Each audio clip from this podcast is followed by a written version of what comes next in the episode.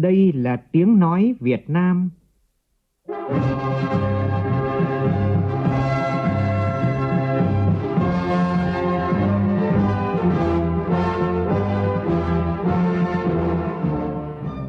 là tiếng nói Việt Nam, phát thanh từ Hà Nội, thủ đô nước Cộng hòa xã hội chủ nghĩa Việt Nam.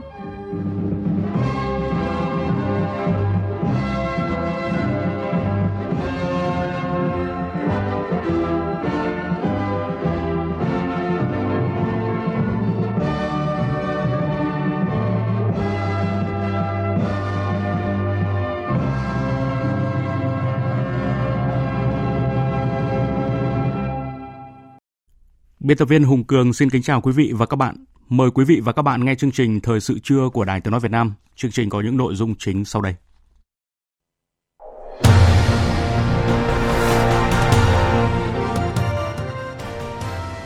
Tổng Bí thư Nguyễn Phú Trọng, Thủ tướng Phạm Minh Chính tiếp xúc cử tri, trình bày chương trình hành động vận động bầu cử đại biểu Quốc hội khóa 15. Hà Nội, Bắc Ninh, Đà Nẵng ghi nhận thêm nhiều ca mắc mới COVID-19 trong cộng đồng. Các địa phương khẩn trương xét nghiệm sàng lọc truy vết các ổ dịch. Khởi tố các đối tượng tổ chức cho 11 người nước ngoài ở lại Việt Nam trái phép.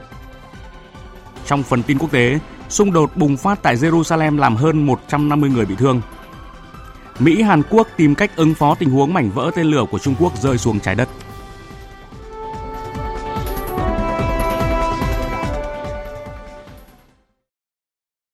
Bây giờ là nội dung chi tiết.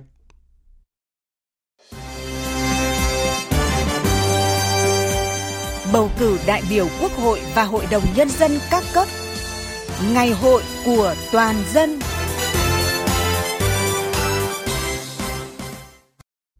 Thưa quý vị và các bạn, sáng nay tại Hà Nội, Tổng Bí thư Nguyễn Phú Trọng cùng các ứng cử viên đại biểu Quốc hội khóa 15, đơn vị bầu cử số 1 thành phố Hà Nội đã tiến hành tiếp xúc cử tri các quận Ba Đình, Đống Đa, Hai Bà Trưng để trình bày chương trình hành động vận động bầu cử theo luật định.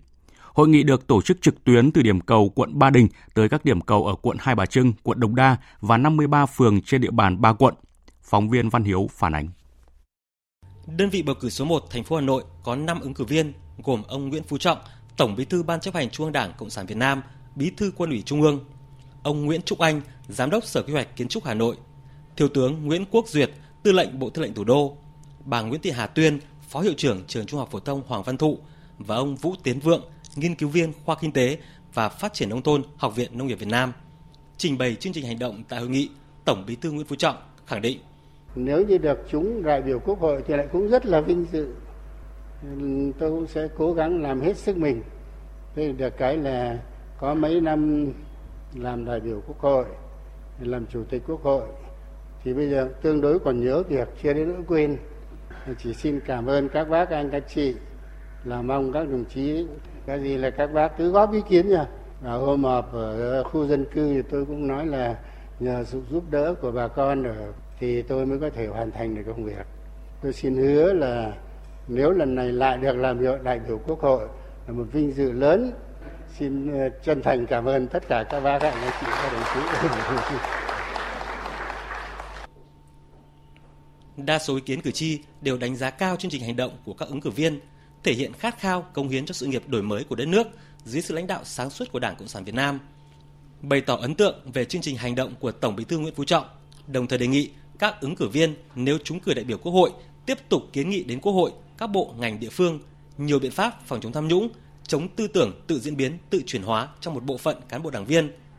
Trong công tác quy hoạch đô thị, cần tiếp tục được chấn chỉnh công tác quản lý, không để tái diễn tình trạng phạt để tồn tại, nhất là trong công tác cấp phép xây dựng vẫn chưa nghiêm. Thay mặt các ứng cử viên đơn vị bầu cử số 1 thành phố Hà Nội, Tổng Bí thư Nguyễn Phú Trọng phát biểu cảm ơn các ý kiến đóng góp chân thành, thẳng thắn, đề cập nhiều vấn đề lớn của đất nước, của đông đảo các cử tri, với mong muốn thủ đô và đất nước sẽ ngày càng phát triển hơn nữa. Khẳng định đây cũng là ý chí nguyện vọng của đông đảo cán bộ đảng viên trong cả nước. Tổng Bí thư Nguyễn Phú Trọng nhấn mạnh, sắp tới còn nhiều việc phải làm, thuận lợi nhiều nhưng khó khăn thách thức cũng rất lớn, nhất là trong bối cảnh dịch bệnh COVID-19 vẫn còn diễn biến phức tạp. Chính vì vậy, cả hệ thống chính trị cần tiếp tục đồng lòng, đoàn kết, tập trung xây dựng Đảng và hệ thống chính trị trong sạch, vững mạnh, để đất nước vượt qua những khó khăn thách thức. Tổng Bí thư Nguyễn Phú Trọng nêu rõ, để làm được điều này, mỗi cái đại biểu Quốc hội phải thường xuyên gắn bó với nhân dân, lắng nghe nhân dân, giữ mối quan hệ mật thiết với nhân dân, tiếp tục hoàn thiện chương trình hành động của mình để triển khai thực hiện có hiệu quả, đóng góp được nhiều nhất cho đất nước và cho nhân dân. Cũng trong sáng nay tại thành phố Cần Thơ, Thủ tướng Phạm Minh Chính đã có buổi gặp gỡ và tiếp xúc cử tri giữa những người ứng cử đại biểu Quốc hội khóa 15 với cử tri quận Ninh Kiều và huyện Phong Điền. Phóng viên Vũ Quyên thông tin. Báo cáo với cử tri về chương trình hành động của mình nếu được bầu cử làm đại biểu Quốc hội, Thủ tướng Phạm Minh Chính cho biết ứng cử đại biểu Quốc hội vùng đồng bằng sông Cửu Long, cụ thể là thành phố Cần Thơ, là vinh dự nhưng cũng là trách nhiệm lớn lao. Thủ tướng nhấn mạnh đến năm 2045, muốn xây dựng Cần Thơ thực sự là trung tâm của 13 tỉnh đồng bằng sông Cửu Long, cần phải tháo gỡ những nút thắt về hạ tầng giao thông. Chúng ta phải xây dựng cơ chế chính sách, xây dựng hành lang pháp lý, xây dựng thể chế để phát triển dưới sự lãnh đạo của Đảng, có sự quản lý của nhà nước nhưng phải phát huy tính chủ động sáng tạo. Đối với đồng bằng sông Cửu Long hay đối với Cần Thơ thì phải cần tập trung giải quyết những vấn đề. Thứ nhất là phải nghiên cứu lại, quy hoạch lại toàn bộ cái hệ thống cái hệ thống giao thông vận tải của đồng bằng sông Cửu Long mà trong đó Cần Thơ làm trung tâm. Cần Thơ làm trung tâm. Thế thì phát triển đường thủy nội địa thế nào? Đây là một cái thế mạnh của chúng ta.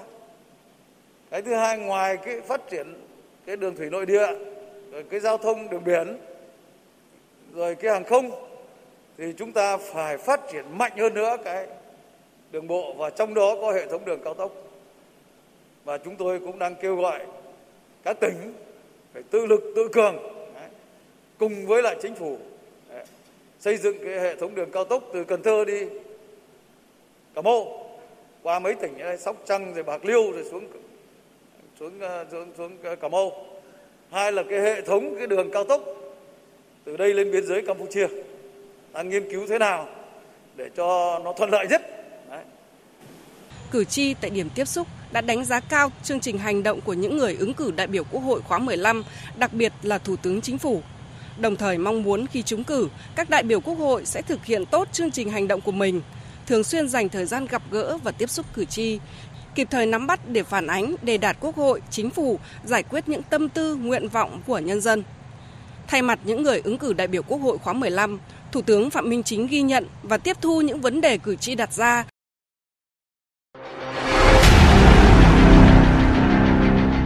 Đẩy lùi COVID-19, bảo vệ mình là bảo vệ cộng đồng. Thưa quý vị, chương trình cập nhật những thông tin mới nhất về dịch COVID-19 ở nước ta.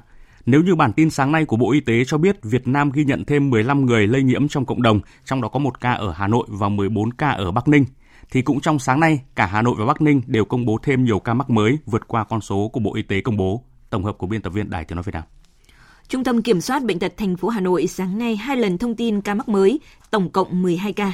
Lúc 9 giờ, Hà Nội thông tin về 3 trường hợp dương tính mới phát hiện, trong đó có một ca liên quan đến Bệnh viện Bệnh nhiệt đới Trung ương, cơ sở Kim Trung, một liên quan khoa gan mật tụy, Bệnh viện ca, cơ sở Tân Triều và một trường hợp nhập cảnh. Trước đó vào 7 giờ sáng, Hà Nội công bố 9 trường hợp dương tính mới với COVID-19, trong đó 6 ca tại cộng đồng, 3 ca nhập cảnh cách ly tại khu cách ly tập trung.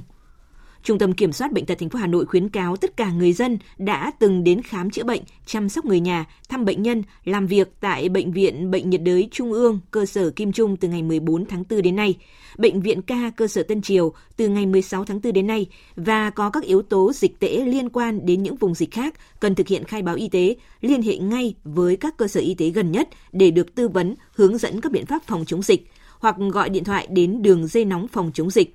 0969 082 115 và 0949 396 115.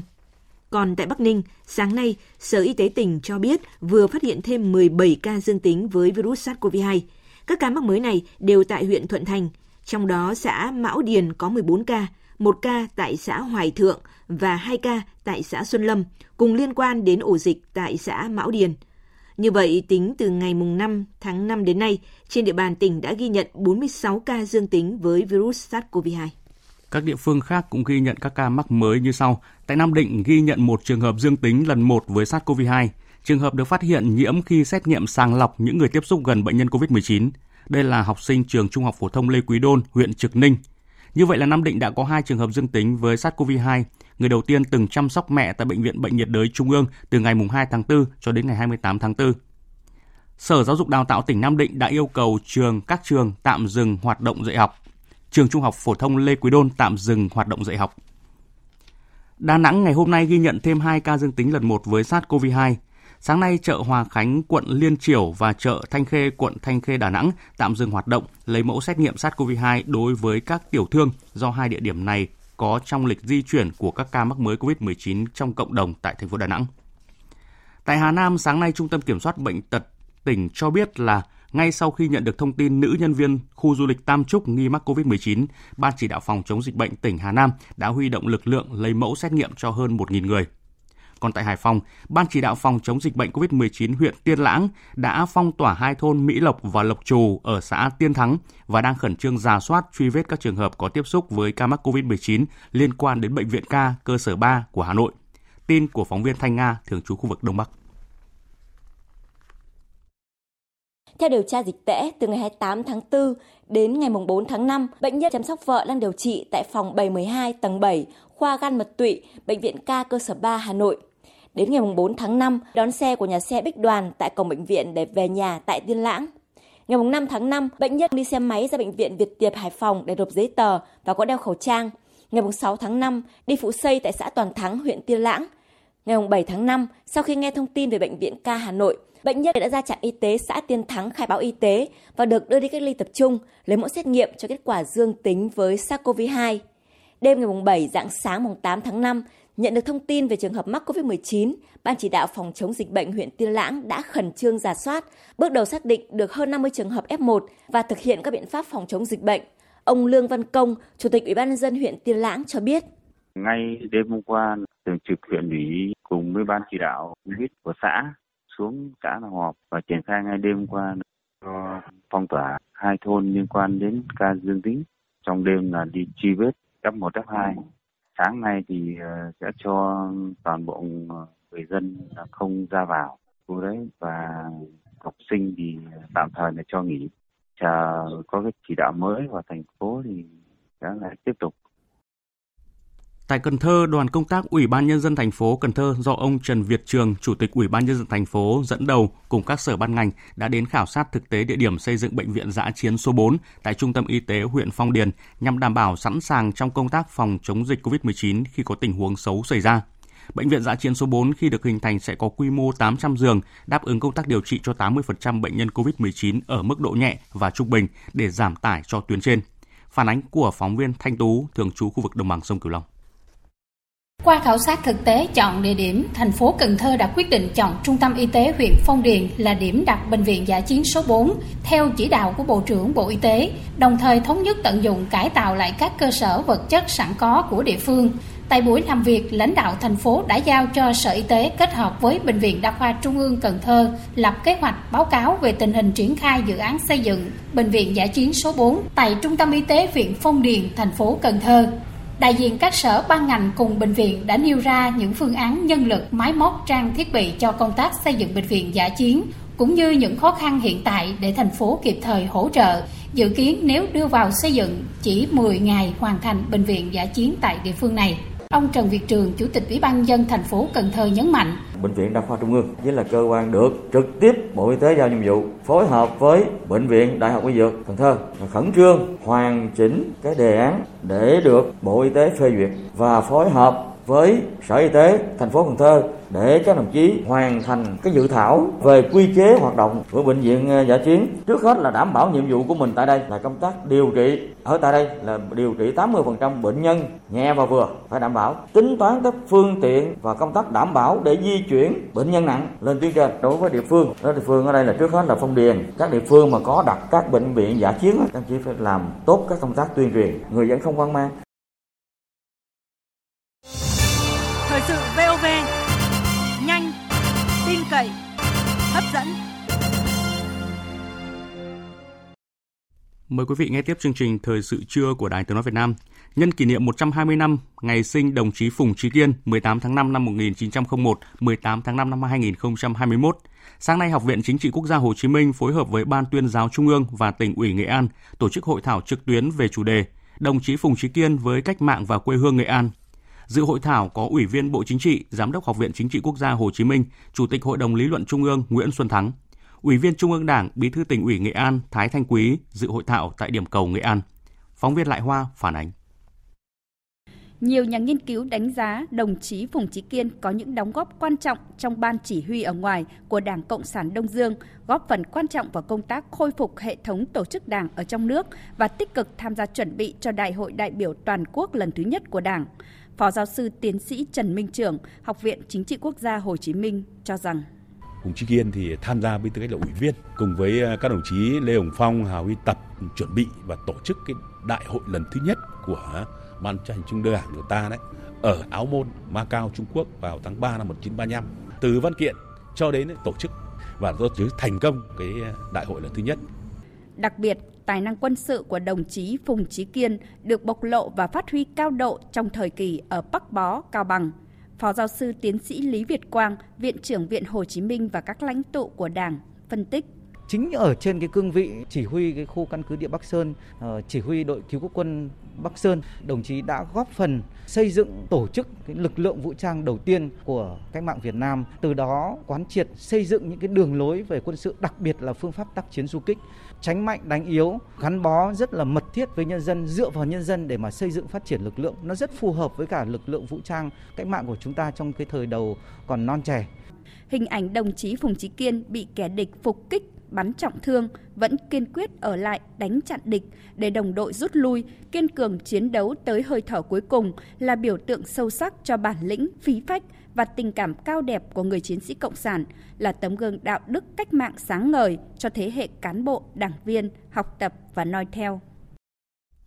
Theo nghị quyết số 23 của Bộ Chính trị về định hướng xây dựng chính sách phát triển công nghiệp quốc gia đến năm 2030, tầm nhìn đến năm 2045, Mục tiêu đối với lĩnh vực linh kiện phụ tùng là đến năm 2025 cung ứng được 45% nhu cầu sản phẩm linh kiện phụ tùng cho các ngành công nghiệp trên lãnh thổ Việt Nam và đến năm 2030 cung ứng được 65% nhu cầu trong nước, đẩy mạnh sản xuất các lĩnh vực sản phẩm phục vụ các ngành công nghiệp công nghệ cao.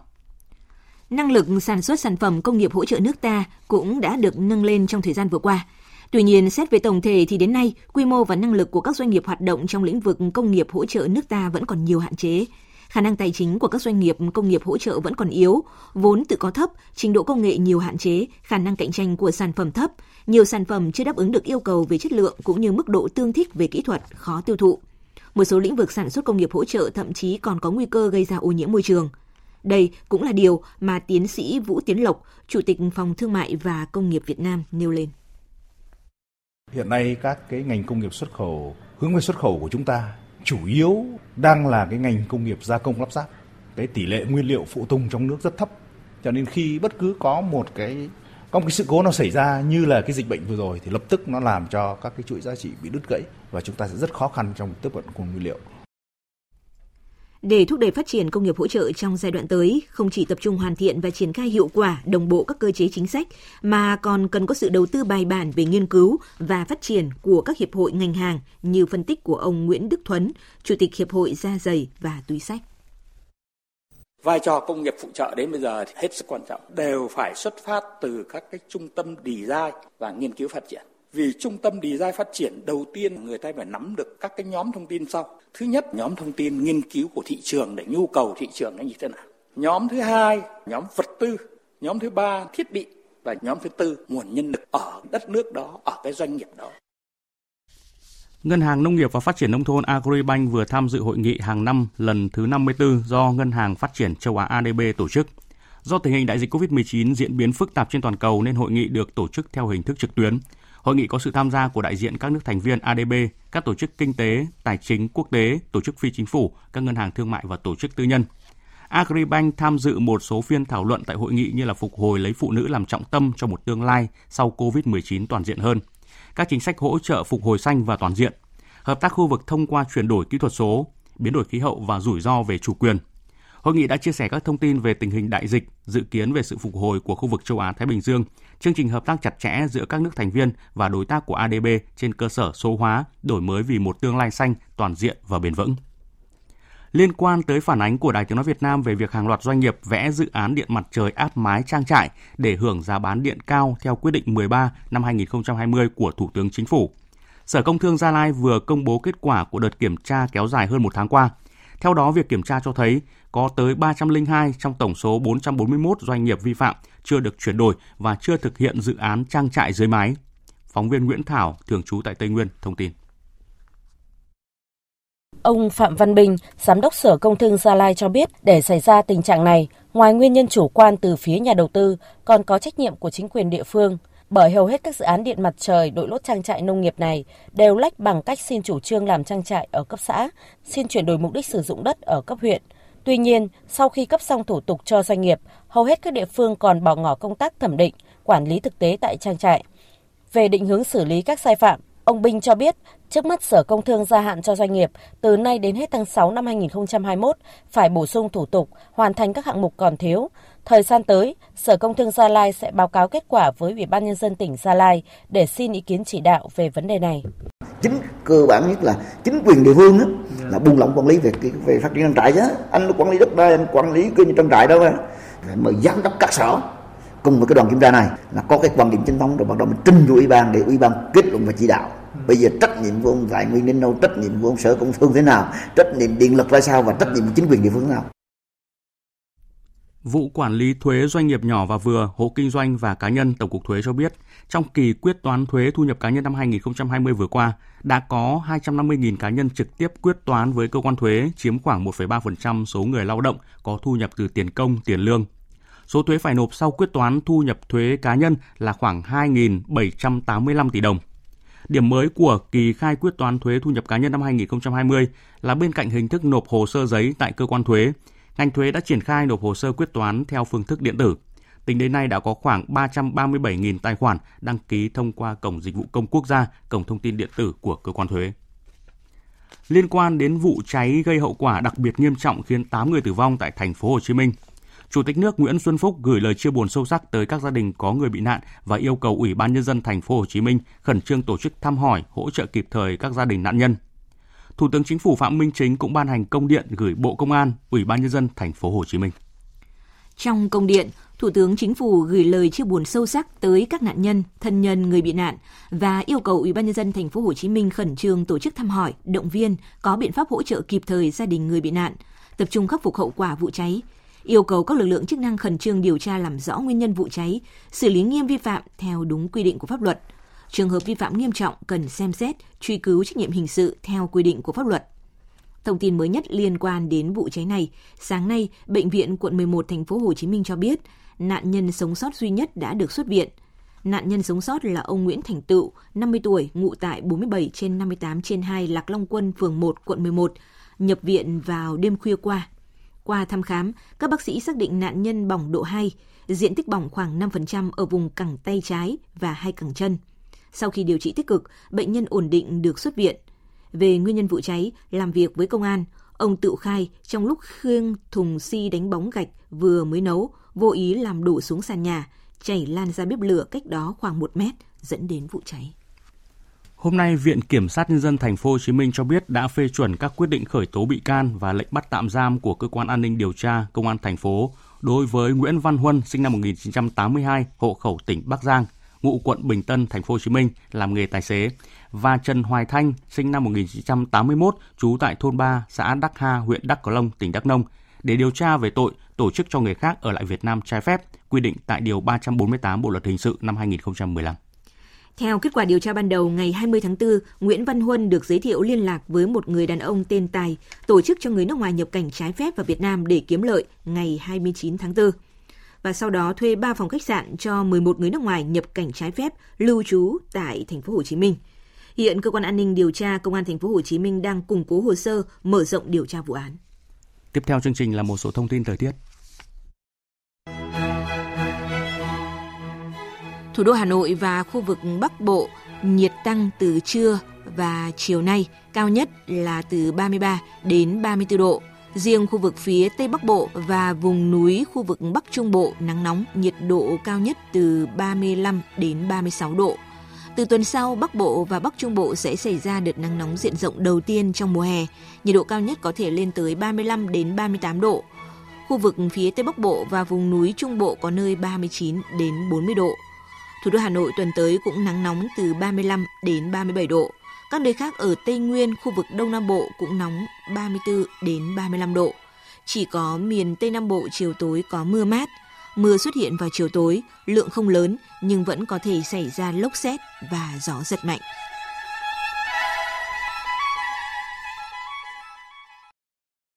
Quý vị và các bạn đang nghe chương trình Thời sự trưa của Đài Tiếng Nói Việt Nam. Thưa quý vị, ngày 7 tháng 5 năm 2021, nhận lời mời của Bộ trưởng Ngoại giao Trung Quốc Vương Nghị, Chủ tịch Hội đồng Bảo an Liên Hợp Quốc tháng 5 năm 2021, Bộ trưởng Ngoại giao Bùi Thanh Sơn đã tham dự và phát biểu tại phiên thảo luận mở cấp Bộ trưởng trực tuyến của Hội đồng Bảo an Liên Hợp Quốc về chủ đề tăng cường chủ nghĩa đa phương và hệ thống quốc tế với Liên Hợp Quốc là trung tâm. Phát biểu tại cuộc họp, Bộ trưởng Ngoại giao Bùi Thanh Sơn hoan nghênh sáng kiến của Trung Quốc và cho rằng hợp tác đa phương có ý nghĩa then chốt trong bối cảnh các thách thức toàn cầu từ chạy đua vũ trang, khủng bố, tội phạm xuyên quốc gia cho đến biến đổi khí hậu và đại dịch COVID-19 đang diễn biến hết sức phức tạp như hiện nay. Bộ trưởng Bùi Thanh Sơn nhắc lại những cam kết mạnh mẽ của Hội đồng Bảo an về thúc đẩy chủ nghĩa đa phương, tuân thủ hiến trương Liên Hợp Quốc và xây dựng trật tự quốc tế dựa trên luật pháp quốc tế như được phản ánh tại tuyên bố chủ tịch được Hội đồng Bảo an thông qua khi Việt Nam làm chủ tịch vào tháng 1 năm 2020. Bộ trưởng kêu gọi cộng đồng quốc tế thúc đẩy văn hóa tuân thủ hiến trương Liên Hợp Quốc và luật pháp quốc tế, phản đối chính trị cường quyền và các hành động cưỡng ép sử dụng vũ lực trong quan hệ quốc tế. Bộ trưởng Bùi Thanh Sơn cũng nhấn mạnh cần tiếp tục tăng cường hợp tác giữa Liên Hợp Quốc và các tổ chức khu vực, tiếp nối tinh thần và kết quả quan trọng của phiên thảo luận mở của Hội đồng Bảo an về chủ đề này do Chủ tịch nước Nguyễn Xuân Phúc chủ trì trong tháng 4 năm 2021.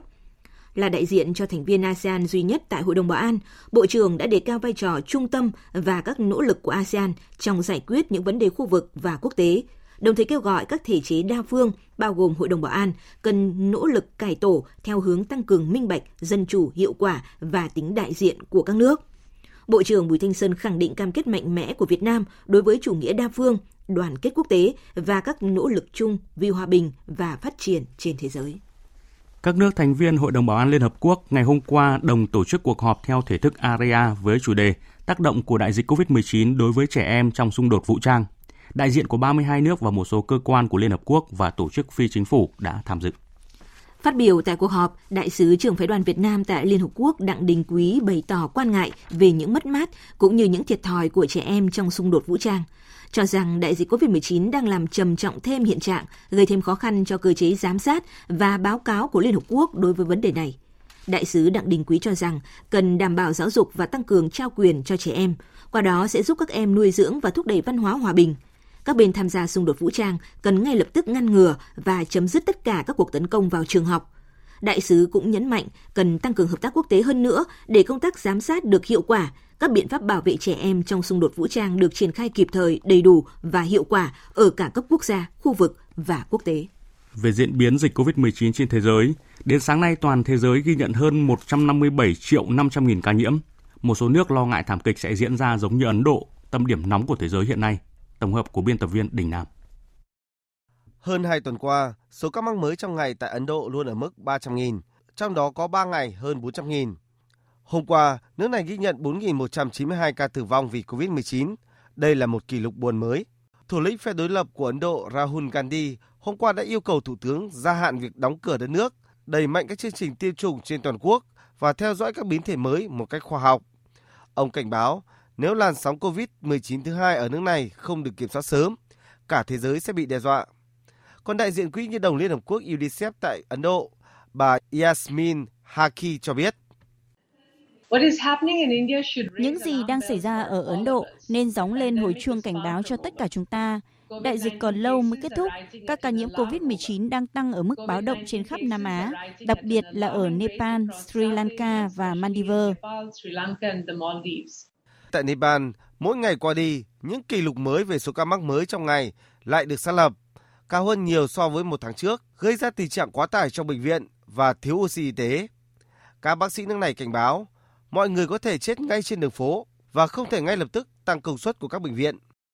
Tình hình dịch bệnh ở khu vực Đông Nam Á cũng đang diễn biến khá phức tạp Hiện Campuchia có tới 557 ca mắc mới trong cộng đồng trong 24 giờ qua, trong khi con số này tại Thái Lan là hơn 2.000 ca. Tại Nhật Bản, số ca mắc COVID-19 cũng đang tăng trở lại, buộc Thủ tướng Nhật Bản Suga Yoshihide tuyên bố gia hạn tình trạng khẩn cấp đối với bốn địa phương là Tokyo, Osaka, Hyogo và Kyoto đến hết ngày 31 tháng 5. Ngoại trưởng Mỹ Antony Blinken nhận định, chiến dịch tiêm vaccine ngừa COVID-19 của thế giới phải tăng tốc hơn nữa để đối phó với các biến chủng mới và Mỹ đang tìm cách để hỗ trợ công cuộc này nhiều hơn nữa. Theo ông, nếu thế giới không nỗ lực nhiều hơn nữa, thì đến năm 2024, việc tiêm chủng cho toàn dân trên thế giới không thể hoàn tất. Liên quan đến vaccine ngừa COVID-19, Ủy ban châu Âu kêu gọi Mỹ và các nhà sản xuất vaccine ngừa COVID-19 lớn trên thế giới tiếp tục đẩy mạnh hoạt động xuất khẩu vaccine giống như những gì Liên minh châu Âu đang làm. Liên minh châu Âu là lục địa duy nhất trên thế giới đang xuất khẩu vaccine ở quy mô lớn. Khoảng 50% vaccine ngừa COVID-19 do châu Âu sản xuất đã được xuất khẩu sang gần 90 quốc gia, bao gồm cả những quốc gia trong chương trình chia sẻ vaccine COVAX do Tổ chức Y tế Thế giới hậu thuẫn. Theo Ủy ban châu Âu, trong thời điểm cấp bách hiện nay, chỉ có dỡ bỏ các rào cản xuất khẩu vaccine hay là chia sẻ vaccine thì mới giúp chống lại đại dịch một cách nhanh chóng và hiệu quả. Vaccine ngừa COVID-19 của Tập đoàn Dược phẩm Quốc gia Trung Quốc Sinopharm vừa được Tổ chức Y tế Thế giới WHO chấp thuận đưa vào danh sách sử dụng khẩn cấp. Đây là tuyên bố của Tổng Giám đốc WHO Tedros Adhanom Ghebreyesus. Tin của phóng viên Đài Tiếng Nói Việt Nam thường trú tại Bắc Kinh, Trung Quốc. Đây là vaccine đầu tiên của Trung Quốc và là loại vaccine thứ 6 trên thế giới được WHO phê chuẩn đưa vào danh mục này. Trước đó, WHO đã phê chuẩn vaccine của Pfizer Biotech, AstraZeneca, Johnson Johnson và Moderna. Động thái của WHO cũng đồng nghĩa với việc vaccine của Sinopharm sẽ được đưa vào chương trình chia sẻ vaccine toàn cầu COVAX, nhằm cung cấp khả năng tiếp cận vaccine công bằng hơn cho các quốc gia có thu nhập thấp và trung bình. WHO quyết định phê chuẩn vaccine của Sinopharm sau khi nhóm cố vấn của tổ chức này bắt đầu đánh giá thông tin lâm sàng và sản xuất vaccine của hãng dược Trung Quốc từ ngày 26 tháng 4. Một loại vaccine ngừa COVID-19 khác của hãng Sinovac Trung Quốc cũng đang được WHO đánh giá và dự kiến sẽ đưa ra quyết định vào tuần sau. Chuyển sang những thông tin đáng chú ý khác. Tổng thống Mỹ Joe Biden dự báo còn một chặng đường dài phía trước cho sự phục hồi của nền kinh tế Mỹ do đại dịch COVID-19 gây ra và hối thúc nghị sĩ quốc hội hành động nhiều hơn nữa để giúp đỡ người dân Mỹ có việc làm. Tin của phóng viên Phạm Huân thường trú tại Mỹ. Trong bài phát biểu ở Nhà Trắng ngày 7 tháng 5 theo giờ Mỹ, Tổng thống Joe Biden cho biết Báo cáo hôm nay bác bỏ những lời nói suông rằng người Mỹ không muốn làm việc. Tôi biết một số chủ doanh nghiệp đang gặp khó khăn trong việc tuyển dụng, nhưng những gì báo cáo này cho thấy rằng có một vấn đề lớn hơn nhiều, bất kể bình luận mà các bạn có thể đã nghe sáng nay. Đó là nền kinh tế của chúng ta vẫn còn ít hơn 8 triệu việc làm so với khi đại dịch bắt đầu. Dữ liệu cho thấy rằng ngày càng nhiều công nhân đang tìm kiếm việc làm và nhiều người không thể tìm được việc làm. Nhận xét được Tổng thống Biden đưa ra khi Bộ Lao động Mỹ công bố báo cáo cho thấy chỉ có 266.000 việc làm được tạo ra trong tháng 4, thấp hơn nhiều so với tháng 3 và khác xa ước tính lạc quan của giới chuyên gia. Tăng trưởng việc làm của Mỹ bất ngờ chậm lại trong tháng 4, có thể xuất phát từ tình trạng thiếu nhân công và nguyên liệu thô do đại dịch COVID-19 vẫn còn ảnh hưởng tới nguồn cung. Trên trang Twitter cá nhân, lãnh đạo phe thiểu số tại Hạ viện Kevin McCarthy tuyên bố báo cáo việc làm vừa công bố là sự thất vọng, giống như kế hoạch của Tổng thống Biden nhằm tạo gánh nặng cho các gia đình Mỹ với nhiều khoản thuế và khoản nợ hơn. Theo ông McCarthy, điều tốt nhất nên làm lúc này là chấm dứt các chính sách thời kỳ khủng hoảng và đưa người Mỹ trở lại làm việc. Trong khi đó, Tổng thống Biden và đội ngũ của ông nói rằng kế hoạch cứu trợ COVID-19 trị giá 1.900 tỷ đô la đang giúp nền kinh tế Mỹ đi đúng hướng sau thời gian suy thoái do đại dịch COVID-19 gây ra. Chính quyền Tổng thống Biden cũng đang tìm cách thuyết phục hai viện của Quốc hội thông qua kế hoạch tạo việc làm trị giá 2.300 tỷ đô la. Cũng theo phóng viên Phạm Huân, một tướng lĩnh hàng đầu của Mỹ cảnh báo rằng Trung Quốc có thể đang tìm cách mở rộng ảnh hưởng của mình ra ngoài Thái Bình Dương. Tướng Stephen Townsend, người đứng đầu Bộ Tư lệnh châu Phi của Mỹ cho biết, Trung Quốc đã liên hệ với các quốc gia xa về phía Bắc như Mauritania và xa về phía Nam như Namibia để thiết lập một cơ sở hải quân với khả năng triển khai tàu ngầm hoặc tàu sân bay. Tiết lộ của tướng Townsend là thông tin mới nhất trong một loạt cảnh báo từ các chỉ huy quân đội Mỹ trên toàn cầu rằng Trung Quốc muốn mở rộng vị thế của mình không chỉ ở châu Á và khu vực Thái Bình Dương mà còn trên các quốc gia ở châu Phi, Nam Mỹ và Trung Đông. Một thông tin đáng chú ý, Mỹ và Hàn Quốc đang tìm cách ứng phó trước nguy cơ mảnh vỡ từ tên lửa do Trung Quốc phóng đi hồi tuần trước để đưa một trạm không gian vào quỹ đạo có thể rơi xuống trái đất vào cuối tuần này. Tin cho biết. Tên lửa Trường Trinh 5B nặng 5 xin lỗi quý vị và các bạn, nặng 21 tấn, đang trở thành tâm điểm chú ý sau khi xuất hiện thông tin sẽ quay trở lại trái đất một cách mất kiểm soát. Tư lệnh lực lượng không gian Mỹ, tướng John Raymond cho biết, hành trình quay trở lại của tên lửa này đang được giám sát chặt chẽ bởi hệ thống radar cũng như kính thiên văn quang học tân tiến. Không quân Hàn Quốc và Trung tâm điều hành không gian liên hợp do Mỹ đứng đầu cũng đã tổ chức một hội nghị trực tuyến nhằm phân tích, chia sẻ dữ liệu giám sát, thảo luận các biện pháp cùng nhau ứng phó với mảnh vỡ từ tên lửa Trường Trinh 5B của Trung Quốc. Hội nghị cũng có sự tham gia của đại diện quân đội Đức và Nhật Bản. Theo Trung tá Choi Seung-hwan thuộc Trung tâm điều hành vũ trụ Hàn Quốc, không thể loại trừ hoàn toàn khả năng các mảnh tên lửa rơi xuống bán đảo Triều Tiên. Phía Hàn Quốc sẽ duy trì sự sẵn sàng cao độ, trong đó có việc tối đa hóa khả năng giám sát không gian của mình, đồng thời hợp tác chặt chẽ với Trung tâm điều hành không gian liên hợp và các cơ quan liên quan khác để chuẩn bị cho mọi tình huống xảy ra. Bộ Quốc phòng Mỹ hôm qua cho biết, dựa trên những tính toán mới nhất, mảnh vỡ của tên lửa Trường Trinh 5B của Trung Quốc rất có thể rơi xuống trái đất trong tối ngày 8 tháng 5 theo giờ Mỹ. Thống đốc Ngân hàng Trung ương của Anh, ông Andrew Waley, tiếp tục cảnh báo những nhà đầu tư vào tiền điện tử đối mặt với nguy cơ mất trắng. Phát biểu với báo giới về việc các đồng tiền điện tử liên tục tăng giá trong thời gian vừa qua, ông Andrew Bailey cho rằng các đồng tiền này không có giá trị thực. Các loại tiền kỹ thuật số như Bitcoin, Ether và thậm chí cả Dogecoin đang có xu hướng tăng giảm thất thường trong năm nay. Điều này cũng khiến một số nhà đầu tư lo ngại về bong bóng tiền điện tử năm 2017. Đồng Bitcoin đã tăng vọt lên mức 20.000 đô la Mỹ, nhưng chỉ một năm sau đó đã giảm xuống mức 3.122 đô la. Theo dự thảo chính sách năng lượng vừa công bố, Ngân hàng Phát triển châu Á ADB sẽ dừng tài trợ cho các nhà máy nhiệt điện, nguồn cung cấp năng lượng quan trọng ở các nước đang phát triển. ADB thường cung cấp các khoản vay và viện trợ không hoàn lại cho các dự án xây dựng nhà máy nhiệt điện ở các quốc gia nghèo nhất tại khu vực châu Á Thái Bình Dương. Tuy nhiên, trong văn kiện vừa công bố, ADB cho biết chính sách này của ngân hàng không còn phù hợp với quan điểm chung của toàn cầu về vấn đề biến đổi khí hậu. Ngân hàng ADB nêu rõ, việc sử dụng than đá và nhiên liệu hóa thạch đang gây hại cho môi trường và đẩy nhanh quá trình biến đổi khí hậu. Do đó, ADB sẽ dừng tài trợ cho tất cả các hoạt động thăm dò, khai thác than đá, dầu mỏ và khí đốt tự nhiên. Trong giai đoạn 2009 đến năm 2019, ADB đã đầu tư 42,5 tỷ đô la vào các dự án năng lượng ở châu Á, khu vực có khoảng 60% sản lượng điện được tạo ra từ than đá.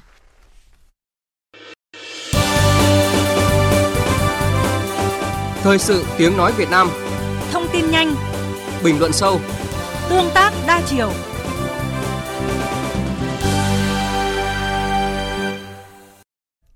Quý vị và các bạn đang nghe chương trình Thời sự trưa của Đài Tiếng Nói Việt Nam. Như thường lệ, trưa thứ Bảy hàng tuần, biên tập viên của chương trình sẽ điểm lại một số sự kiện, vấn đề nổi bật trong nước diễn ra trong tuần qua.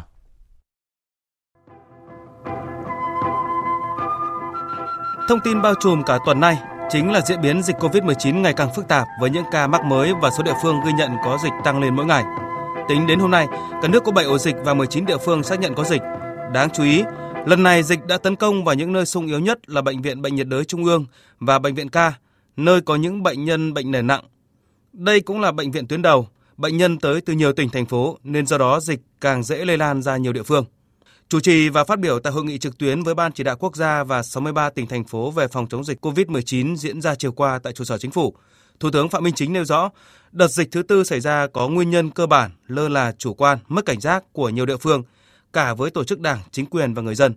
Nhắc lại phương châm phòng chống dịch chuyển từ trạng thái phòng ngự là chính sang kết hợp hài hòa giữa phòng ngự và tấn công, lấy tấn công là chính. Thủ tướng yêu cầu tiếp tục xử lý nghiêm những vi phạm nhập cảnh trái phép, không tuân thủ quy định về cách ly, phòng chống dịch xử lý nghiêm và công khai các cái trường hợp vi phạm kể cả đối với cán bộ công chức nhà nước cái chuyện đấy đương nhiên rồi ông, ông được giao trách nhiệm được giao cái quyền được uh, Ờ, dùng những cái công cụ của nhà nước. Thế mà anh không làm thì ai làm? Mà anh không làm thì, thì mời anh đứng ra bên thôi. Thế ta, cho nên là chúng ta không để nang né tránh vuốt ve.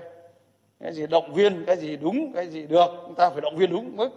Nhưng cái gì chưa được chúng ta phải cố gắng khắc phục và phải truy cứu truy ờ, cứu trách nhiệm cá thể hóa cá nhân tôi nói rồi. Thưa quý vị và các bạn, trong tình hình dịch bệnh lây lan hiện nay, việc thực hiện nghiêm các quy định phòng chống dịch là của toàn dân, toàn hệ thống chính trị. Mọi lỗ hổng phải được bịt lại, mọi nghi ngờ phải được chặn ngay. Các hành vi không chấp hành quy định y tế, trốn tránh cách ly, coi thường sức khỏe bản thân và cộng đồng, làm lây lan dịch bệnh phải được xử phạt nghiêm, khởi tố theo quy định pháp luật – Trách nhiệm người đứng đầu đơn vị địa phương để xảy ra sai sót, không quản lý chặt người cách ly, truy vết chậm trễ cũng phải sớm làm rõ và xử lý nghiêm. Dịch COVID-19 bùng phát tại nhiều địa phương đúng vào thời điểm trước khi kết thúc năm học của học sinh các cấp và kỳ thi chuyển cấp tốt nghiệp trung học phổ thông năm nay cũng đang đặt toàn ngành giáo dục trước những khó khăn và phải đưa ra những phương án kiểm tra, đánh giá học sinh phù hợp với điều kiện chống dịch. Ngày 11 tháng 5 tới là hạn cuối để thí sinh nộp hồ sơ dự thi tốt nghiệp trung học phổ thông và xét tuyển đại học cao đẳng năm nay. Theo báo cáo của Bộ Giáo dục và Đào tạo, hiện đã có hơn nửa triệu thí sinh hoàn thành đăng ký. Trong số những thí sinh lấy kết quả thi tốt nghiệp để xét tuyển đại học, trên một nửa là đăng ký nguyện vọng trực tuyến. Đây là một xu hướng nên khuyến khích trong bối cảnh dịch COVID-19 đang có những diễn biến phức tạp. Quy chế tuyển sinh đại học cao đẳng năm nay có những điều chỉnh gì để tạo điều kiện cho các thí sinh?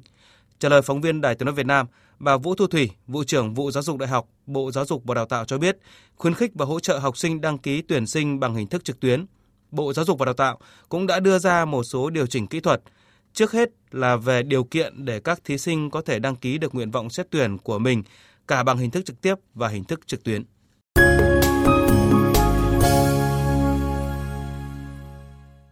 Chuyển sang thông tin đáng chú ý khác.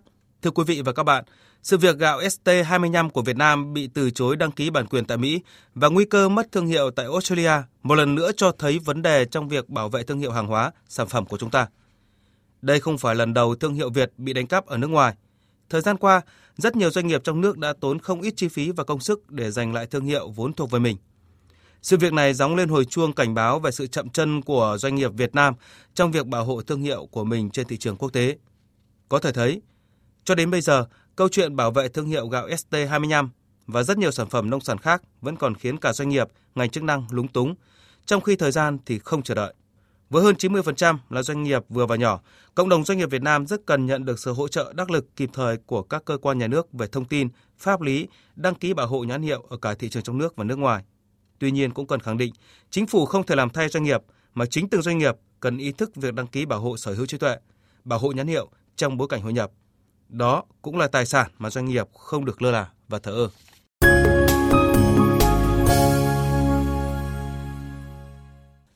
Việc giám đốc bệnh viện Tâm thần Trung ương 1, ông Vương Văn Tịnh được quay trở lại tiếp tục điều hành bệnh viện này sau vụ việc để bệnh nhân điều trị tâm thần, cầm đầu đường dây mua bán ma túy, hoạt động ngang nhiên trong bệnh viện đang khiến dư luận không khỏi bất ngờ. Lý do việc ông Tịnh được trở lại làm việc là suốt 30 ngày bị tạm đình chỉ, Bộ Y tế vẫn đang trong quá trình làm rõ vi phạm. 30 ngày đã trôi qua, kể từ khi ông Tịnh bị đình chỉ để kiểm điểm, ông giám đốc có đến hai lần vẫn chỉ tự nhận hình thức kỷ luật là khiển trách. Còn Bộ Y tế, dù nhìn nhận vụ việc cải tạo phòng bệnh thành phòng riêng, có hệ thống cách âm để tổ chức bay lắc là quá khủng khiếp, rằng đây là vụ việc cực kỳ nghiêm trọng, là trường hợp độc nhất vô nhị, nhưng rồi đã qua 30 ngày, với hai lần gia hạn đình chỉ, tới giờ vẫn đang trong quá trình làm rõ vi phạm. Dư luận cho rằng lẽ ra ông giám đốc nên từ chức ngay sau khi vụ việc xảy ra như một biểu hiện tự trọng và nhận trách nhiệm của người đứng đầu. Và nếu xử lý trách nhiệm của ông Vương Văn Tịnh không nghiêm minh hay kéo quá dài, Bộ Y tế sẽ gặp phản ứng từ chính người trong ngành, chứ chưa nói đến dư luận xã hội. Thông tin cũng thu hút sự chú ý trong tuần là phiên tòa xét xử sơ thẩm vụ án buôn lậu vi phạm quy định về kế toán gây hậu quả nghiêm trọng xảy ra tại công ty trách nhiệm hữu hạn thương mại và dịch vụ kỹ thuật Nhật Cường. Đại diện Viện Kiểm sát đã đề nghị hội đồng xét xử tuyên phạt bị cáo Nguyễn Bảo Ngọc, sinh năm 1980, giám đốc tài chính công ty Nhật Cường từ 9 đến 10 năm tù về tội buôn lậu, từ 5 đến 6 năm tù về tội vi phạm quy định về kế toán gây hậu quả nghiêm trọng. Tổng hợp hình phạt chung đối với bị cáo Ngọc là từ 14 đến 16 năm tù. 12 bị cáo còn lại bị truy tố về tội buôn lậu, bị đề nghị ở mức từ 3 năm tù đến 16 năm tù, tùy mức độ phạm tội.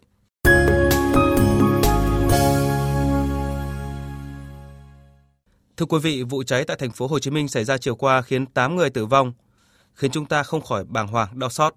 Nguyên nhân ban đầu đã được xác định là do chủ nhà nấu nguyên liệu sản xuất đèn cầy bất cẩn gây ra cháy. Nhưng nguyên nhân căn bản không thể không nói đến là ngôi nhà bị cháy là nhà ống, chỉ có một cửa chính duy nhất để thoát ra ngoài, nhà nằm trong hẻm nhỏ và quan trọng là sản xuất chất dễ cháy gây nổ, nhưng thiếu phương tiện phòng cháy chữa cháy. Điều đáng nói, đây cũng chính là nguyên nhân gây ra những vụ cháy nghiêm trọng khiến nhiều người chết trước đó đã được chỉ ra nhưng vẫn chưa được khắc phục. Trách nhiệm này thuộc về những tổ chức cá nhân nào cũng được chỉ ra nhưng không hiểu sao vẫn chưa được khắc phục và không ai dám chắc những vụ cháy tương tự sẽ không còn xảy ra, đặc biệt trong thời điểm nắng nóng gia tăng trong dịp hè này. Quý vị và các bạn vừa nghe biên tập viên Đài Tiếng Nói Việt Nam điểm lại những sự kiện đáng chú ý ở trong nước diễn ra trong tuần qua. Tiếp theo chương trình như thường lệ là trang tin đầu tư tài chính và bản tin thể thao. Trang tin đầu tư tài chính. Thưa quý vị và các bạn, theo số liệu của các công ty bất động sản cho thấy, top 15 doanh nghiệp bất động sản lãi lớn nhất thị trường quý 1 năm 2021 có tổng doanh thu đạt 56.726 tỷ đồng, tăng 57% so với cùng kỳ năm trước. Tổng lợi nhuận trước thuế đạt 16.718 tỷ đồng. Các doanh nghiệp tăng trưởng lợi nhuận lớn nhất toàn ngành là Kinh Bắc tăng 556%, Vinaconex tăng 323%. Mặt bằng lãi suất thấp đang hỗ trợ rất lớn cho hoạt động kinh doanh của các doanh nghiệp bất động sản. Sở Giao dịch Chứng khoán Hà Nội HNX cho biết, thị trường trái phiếu chính phủ tại Sở tiếp tục có diễn biến sôi động trong tháng 4 năm nay trên thị trường sơ cấp thông qua 16 đợt đấu thầu trái phiếu được tổ chức tại Sở trong tháng 4. Kho bạc nhà nước đã huy động được tổng cộng 26.302 tỷ đồng trái phiếu, tăng 215% so với tháng trước. Theo số liệu của Bộ Kế hoạch và Đầu tư, trong 4 tháng đầu năm, số doanh nghiệp quay trở lại hoạt động là hơn 19.000 doanh nghiệp, tăng 8% so với cùng kỳ năm 2020. Trong khi đó, có tới hơn 51.000 doanh nghiệp rút lui khỏi thị trường, tăng 23,3% so với cùng kỳ năm ngoái. Trong thời điểm đại dịch COVID-19, số doanh nghiệp thành lập mới trong 4 tháng đầu năm là hơn 44.000 doanh nghiệp, tăng 17,5% so với cùng kỳ năm 2020. Xin chuyển sang diễn biến giao dịch trên thị trường chứng khoán.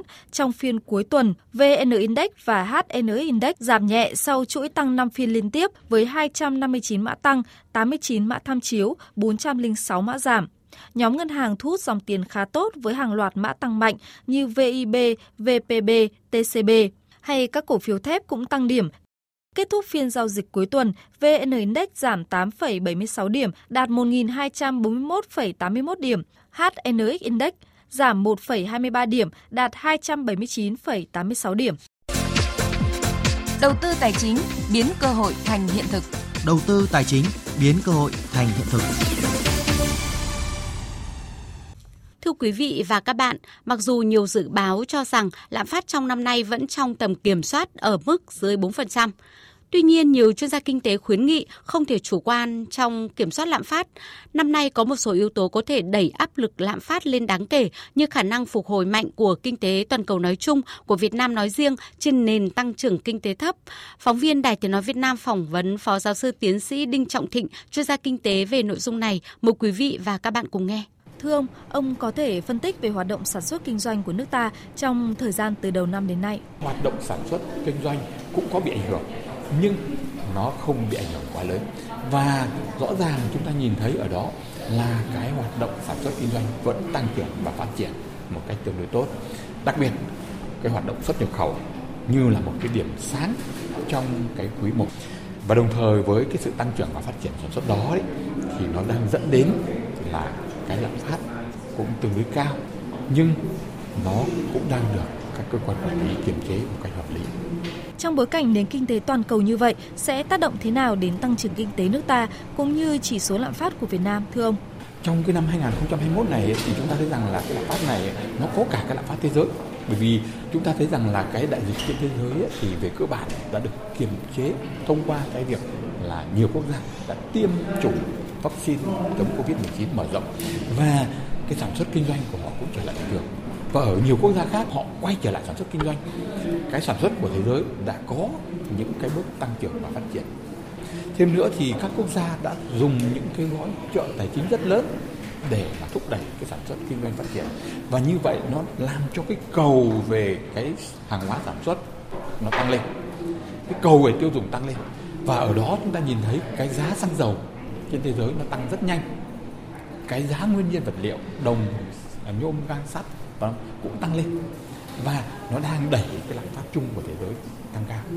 Và vì thế cho nên nó tác động đến cái đầu vào của một cái nền kinh tế xuất nhập khẩu như Việt Nam.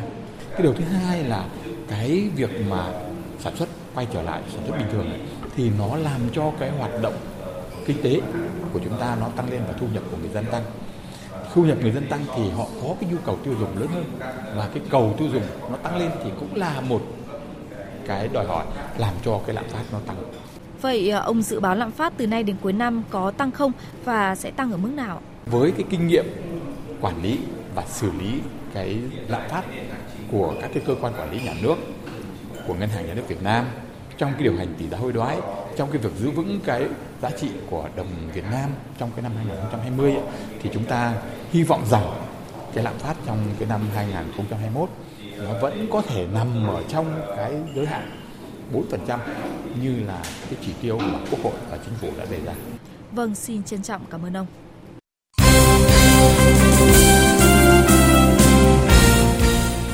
Quý vị và các bạn thân mến, chiều qua mùng 7 tháng 5, đội tuyển Việt Nam đã chính thức hội quân trở lại để chuẩn bị cho 3 trận đấu còn lại trong khuôn khổ vòng loại thứ hai World Cup 2022 khu vực châu Á.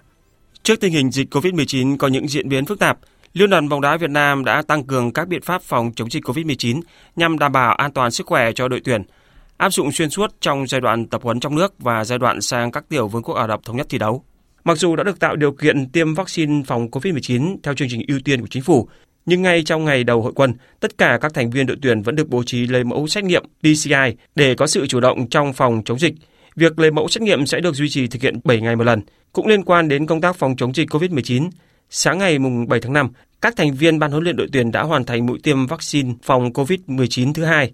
Chiều nay mùng 8 tháng 5, đội tuyển sẽ bước vào buổi tập đầu tiên trên sân Trung tâm Đào tạo bóng đá trẻ Việt Nam. Thưa quý vị, kể từ năm 2019 đến nay, bên cạnh giải vô địch quốc gia thì bóng đá nữ Việt Nam có thêm giải đấu cúp quốc gia. Thêm một giải đấu có nghĩa là thêm một cơ hội cho các câu lạc bộ và các cầu thủ. Đây được xem là bước đệm quan trọng cho giải vô địch quốc gia. Theo giới chuyên môn, giải đấu là sân chơi bổ ích để các câu lạc bộ thử nghiệm các nhân tố trẻ.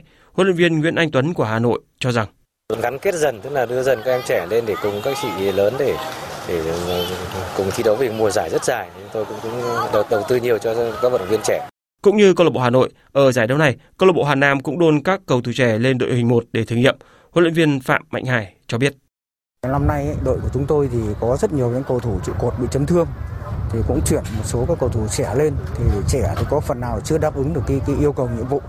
Nên thì chúng tôi thì thì cũng đặt ra một cái nhiệm vụ là cố gắng là phấn đấu là, là, là đặt mục tiêu là tức là trong cái top có huy chương. Sau khi kết thúc cúp quốc gia, các đội sẽ bước vào giải vô địch quốc gia để sẵn sàng cho SEA Games 31 diễn ra vào cuối năm nay.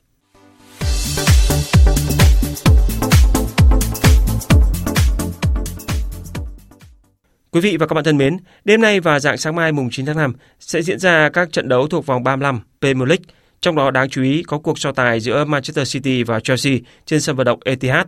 Nếu thắng Chelsea, Man City sẽ chính thức vô địch sớm 3 vòng đấu.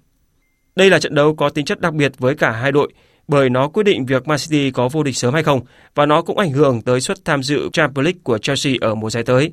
Hiện câu lạc bộ Man City đang hơn đội nhì bảng Manchester United 13 điểm và nếu đánh bại Chelsea ở vòng đấu này, họ sẽ nới rộng khoảng cách với đội bóng cùng thành phố lên tới 16 điểm và chính thức vô địch sớm 3 vòng đấu. Trong khi đó, Chelsea đang có 61 điểm và đang đứng thứ tư trên bảng xếp hạng, nhưng chỉ hơn đội đứng thứ năm là West Ham 3 điểm. Nếu xảy chân ở những vòng đấu còn lại, Chelsea hoàn toàn có thể bị văng ra khỏi top 4. Tuy nhiên điều quan trọng hơn cả, trận đấu này còn như một bài kiểm tra thực lực đối với cả hai đội trước khi đụng độ nhau ở chung kết Champions League diễn ra vào dạng sáng ngày 30 tháng 5.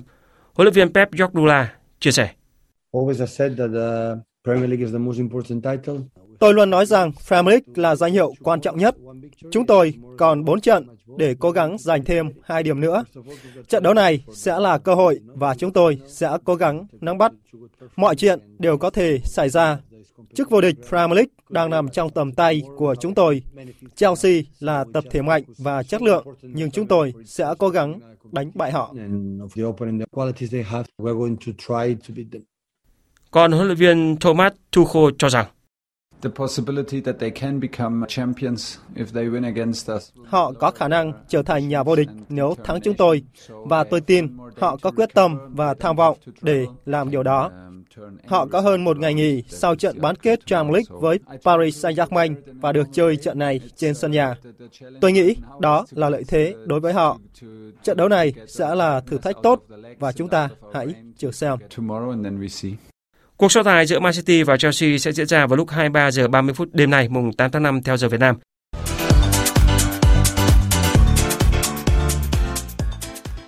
Liên đoàn bóng đá châu Âu UEFA đã chính thức ra lệnh trừng phạt 9 trên 12 câu lạc bộ bắt tay cho giải Super League. Đây là các câu lạc bộ đã nhanh chóng rút lui ra khỏi giải đấu trên sau khi vấp phải sự phản ứng dữ dội từ dư luận, giới chuyên môn lẫn người hâm mộ. Cụ thể, 9 đội bóng bao gồm Arsenal, Chelsea, Liverpool, Manchester United, Man City, Tottenham, AC Milan, Inter Milan và Atlético Madrid.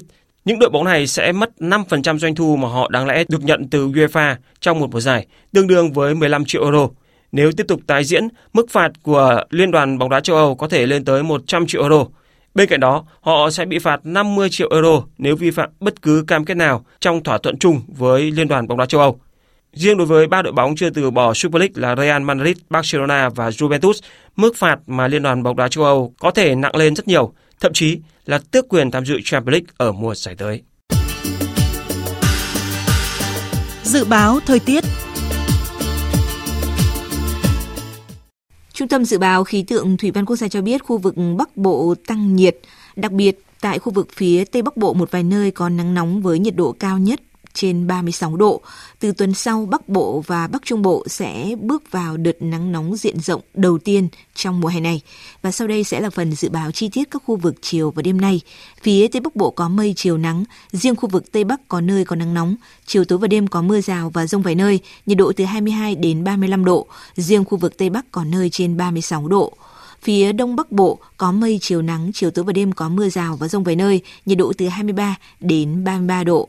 Các tỉnh từ Thanh Hóa đến Thừa Thiên Huế có mây chiều nắng, vùng núi có nơi có nắng nóng, chiều tối và đêm có mưa rào và rông vài nơi, nhiệt độ từ 23 đến 34 độ, riêng vùng núi có nơi trên 35 độ. Các tỉnh ven biển từ Đà Nẵng đến Bình Thuận có mây chiều nắng, phía Bắc có nơi có nắng nóng, chiều tối và đêm có mưa rào và rông vài nơi, nhiệt độ từ 24 đến 34 độ. Tây Nguyên có mây chiều nắng, chiều tối và đêm có mưa rào và rông vài nơi, nhiệt độ từ 20 đến 34 độ. Nam Bộ có mây có mưa rào và rông vài nơi, nhiệt độ từ 24 đến 33 độ. Khu vực Hà Nội có mây chiều nắng, chiều tối và đêm có mưa rào và rông vài nơi, nhiệt độ từ 24 đến 33 độ. Tiếp theo là dự báo thời tiết biển, vịnh Bắc Bộ có mưa vài nơi, tầm nhìn xa trên 10 km, gió đông nam đến nam cấp 4. Vùng biển từ Quảng Trị đến Quảng Ngãi không mưa, tầm nhìn xa trên 10 km, gió đông đến đông nam cấp 3, cấp 4. Vùng biển từ Bình Định đến Ninh Thuận, từ Bình Thuận đến Cà Mau có mưa rào và rông rải rác. Trong mưa rông có khả năng xảy ra lốc xoáy và gió giật mạnh. Tầm nhìn xa trên 10 km, giảm xuống từ 4 đến 10 km trong mưa, gió đông cấp 3, cấp 4. Vùng biển từ Cà Mau đến Kiên Giang và Vịnh Thái Lan có mưa rào và rông rải rác. Trong mưa rông có khả năng xảy ra lốc xoáy và gió giật mạnh. Tầm nhìn xa trên 10 km, giảm xuống từ 4 đến 10 km trong mưa, gió nhẹ. Khu vực Bắc Biển Đông và khu vực quần đảo Hoàng Sa thuộc thành phố Đà Nẵng không mưa, tầm nhìn xa trên 10 km, gió nhẹ. Khu vực giữa và Nam Biển Đông và khu vực quần đảo Trường Sa thuộc tỉnh Khánh Hòa có mưa rào và có nơi có rông. Trong cơn rông có khả năng xảy ra lốc xoáy và gió giật mạnh. Tầm nhìn xa trên 10 km, giảm xuống từ 4 đến 10 km trong mưa, gió đông cấp 3, cấp 4. Những thông tin thời tiết vừa rồi đã kết thúc chương trình Thời sự trưa của Đài Tiếng Nói Việt Nam.